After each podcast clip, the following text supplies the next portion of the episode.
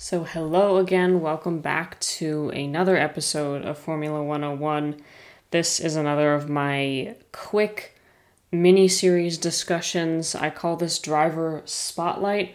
As I was planning this, I almost thought, you should have really called it Driver of the Day, considering, you know, during the races they have the Driver of the Day voting where you can pick who gets that title. I thought that was poor thinking on my end. But nonetheless, as a refresher, these are just quick 15 minutes. I pick one driver from all of racing and F1 history to give you a rundown of their stats, background, legacy they left behind to kind of round out your picture of Formula One beyond just who we see on the grid today. So, it seems that I always say when I'm doing these, this driver is regarded by many as one of the best, which, yes, that's true. That's kind of partially the point of this series, is to show you who a lot of people kind of group under that title. But I know it's also very subjective as to who's considered the best by whoever, or the GOAT, if you will. And today, the driver I'm talking about does fit into that mold, but I also thought there really was more of a delineation with this racer from at least what I have perceived and experienced as this person being one of the most beloved. He was taken from the racing world prematurely and probably before he could have achieved all that he was capable of, but is very, very fondly remembered by the community, even by the current drivers on the grid, and this is Ayrton Senna. So I'm going to chat about his background, go through his stats, and a little bit of his legacy and what he left behind. So Senna was Brazilian-born in March of 1960, and over the course of his career, he won 3 world titles, the first in 1988, second in 1990, and the final in 1991. He participated in 162 races. He got 65 poles, 41 wins, 80 podiums, 19 fastest laps, and 614 points over the course of his whole career. So he started racing at Interlagos, which Interlagos is the same place. There is a track in Brazil that they will race at that is known by the same name. Senna entered a karting competition at the age of 13, so wasn't super, super young, but he would win a kind of regional South American kart championship in 1977. And he would also participate in the karting world championships each year from 1978 to 1982, finishing runner-up in 2 of those years. So after that, as many of the young drivers do even today, he had to make the move to Europe to get into the bigger, more international reaching competitions. So he's found his way over to England and would begin to work his way into the single-seater series there. And he would do very well and win several of the smaller series that he entered in. But actually, Senna kind of almost ended his career pretty quickly, by his own volition. He didn't quite think that he would continue racing after that. His family was more vocal in asking him to come back to Brazil and engage with the family business. And it was only after a sponsorship offer from a Formula Ford 2000 team, which again is another, I know there's a million and one Formula series it seems, but that is kind of, this one is in the same realm. I can't quite give you the details, but it's a smaller series. And with that sponsorship offer, he decided to stay in England and continue driving. So in 1983, Senna would drive in the British Formula 3 championships. And in the same year, he was offered test drives for several Formula 1 teams, including Williams, McLaren, Brabham, and Tolman. So Lotus, McLaren, and Brabham would all make him offers for testing in 1984, but he would actually choose to go with Tolman as the team to make his debut with. He was there at the Brazilian Grand Prix in Rio de Janeiro, where he qualified 17th and he scored his first World Championship point when he finished 6th in his second overall race at the South African Grand Prix. So he would move over to Lotus next and stay there until from 85 to 87. And then after that, he would go to McLaren from 1988 to 1993, where he was partnered with then double world champion Alain Prost. And the two of them did not get along, one of the many famous rivalries in the sport.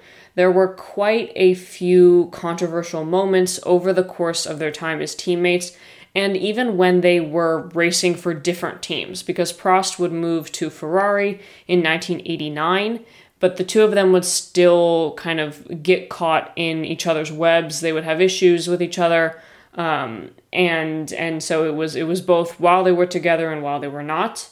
And Senna's 1988 season was particularly strong. This was his first championship win. So he would get 8 wins, and that beat the old record of 7, which was jointly held by Jim Clark in 1963 and Prost in 1984. His 13 pole positions also beat the record of 9 held by Nelson Piquet in 1984.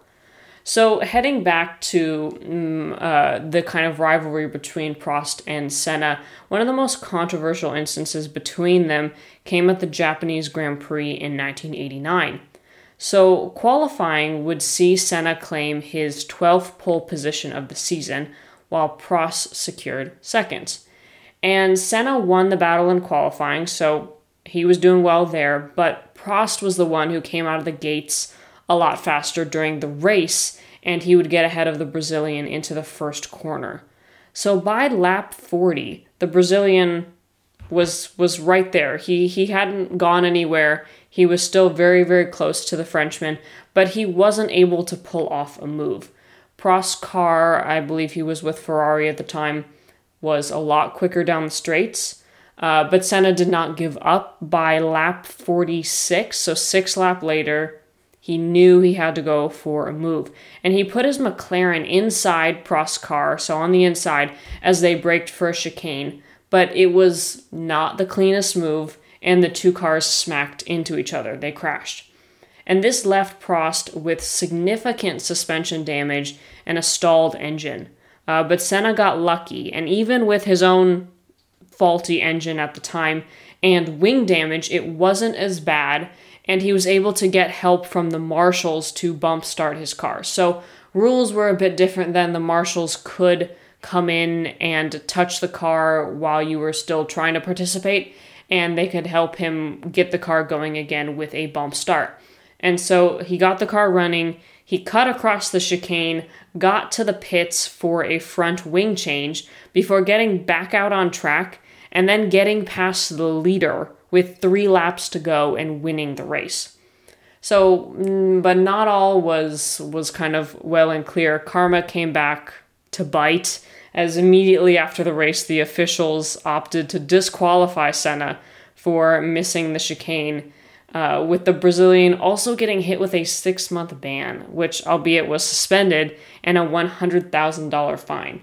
So nonetheless, even though perhaps justice was served, or for Prost kind of felt that Senna got what he deserved in making that move, it did nothing to heal the wounds between the two, nor did it endear Senna as much with the FIA, with whom he got into arguments with over the disqualification. And since the two at the time were fighting so close for the championship, it even felt like a dirtier move, because it was like he was going for broke or going for a risky move that he shouldn't have, or that he might not have gone for if the championship wasn't so close.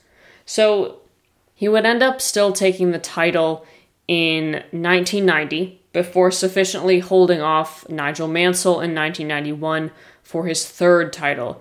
So 2 more difficult seasons at McLaren would follow.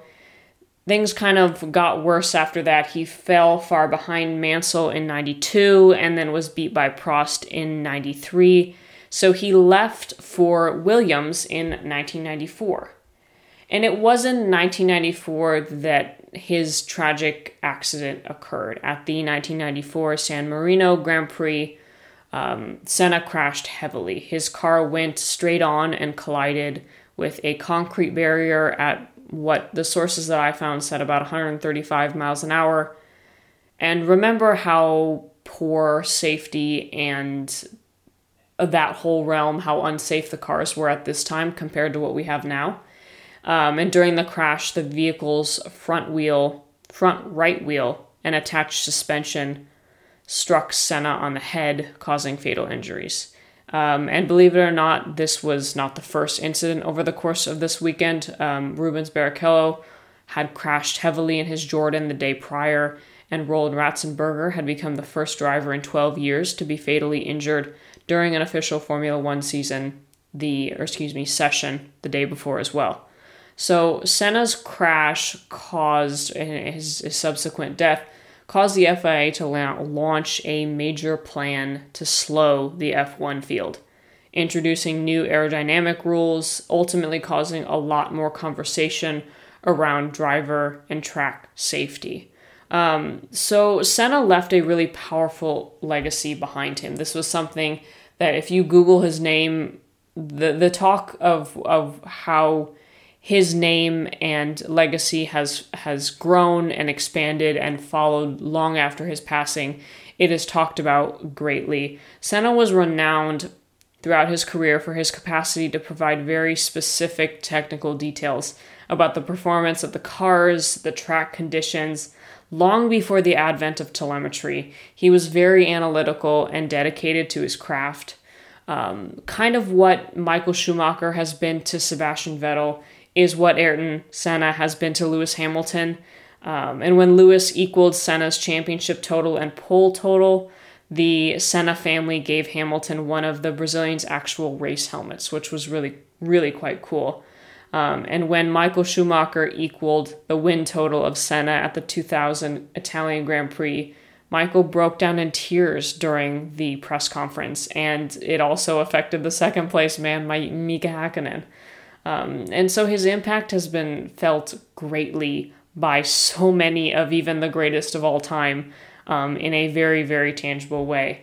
And I got more introduced to Senna through a documentary that was produced about him in 2010. I only watched it a few years ago, but I remember so vividly sitting in my apartment up at college in Los Angeles, watching it in my bed and sobbing through the whole thing.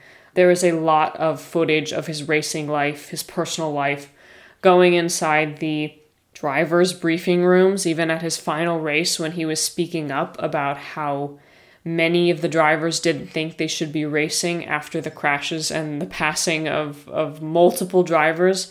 The documentary is incredible, not simply from a film perspective, as I'm a film buff in a lot of ways, but really just in how the story is constructed and presented. They pull on such real powerful content and archival footage, and it made me really care about somebody I had only read about and never seen race in my life. The footage of the crash is incredibly difficult to watch, but the breadth of insight that you get into him as a person is unmatched.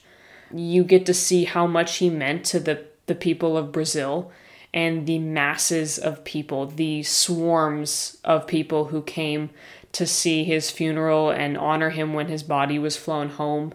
I think it's a must-watch 100% for F1 and motorsport fans to really understand the impact that he had, the way his country, his people, his family, and his faith were so meaningful to how he held himself and went about his career.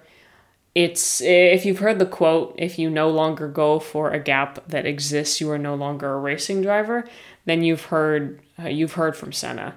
I think the documentary was especially powerful for me, and it's a movie I very much cherish, so I would recommend it to anybody looking to get a clearer picture of what F1 is, aside from the predictable Drive to Survive, which I have a million issues with. But that kind of closes out this episode. Senna is somebody who clearly made a mark on the Formula 1 world and will continue to with his connection to Lewis and many of the other drivers. So that wraps up today's episode, and I will see you again soon.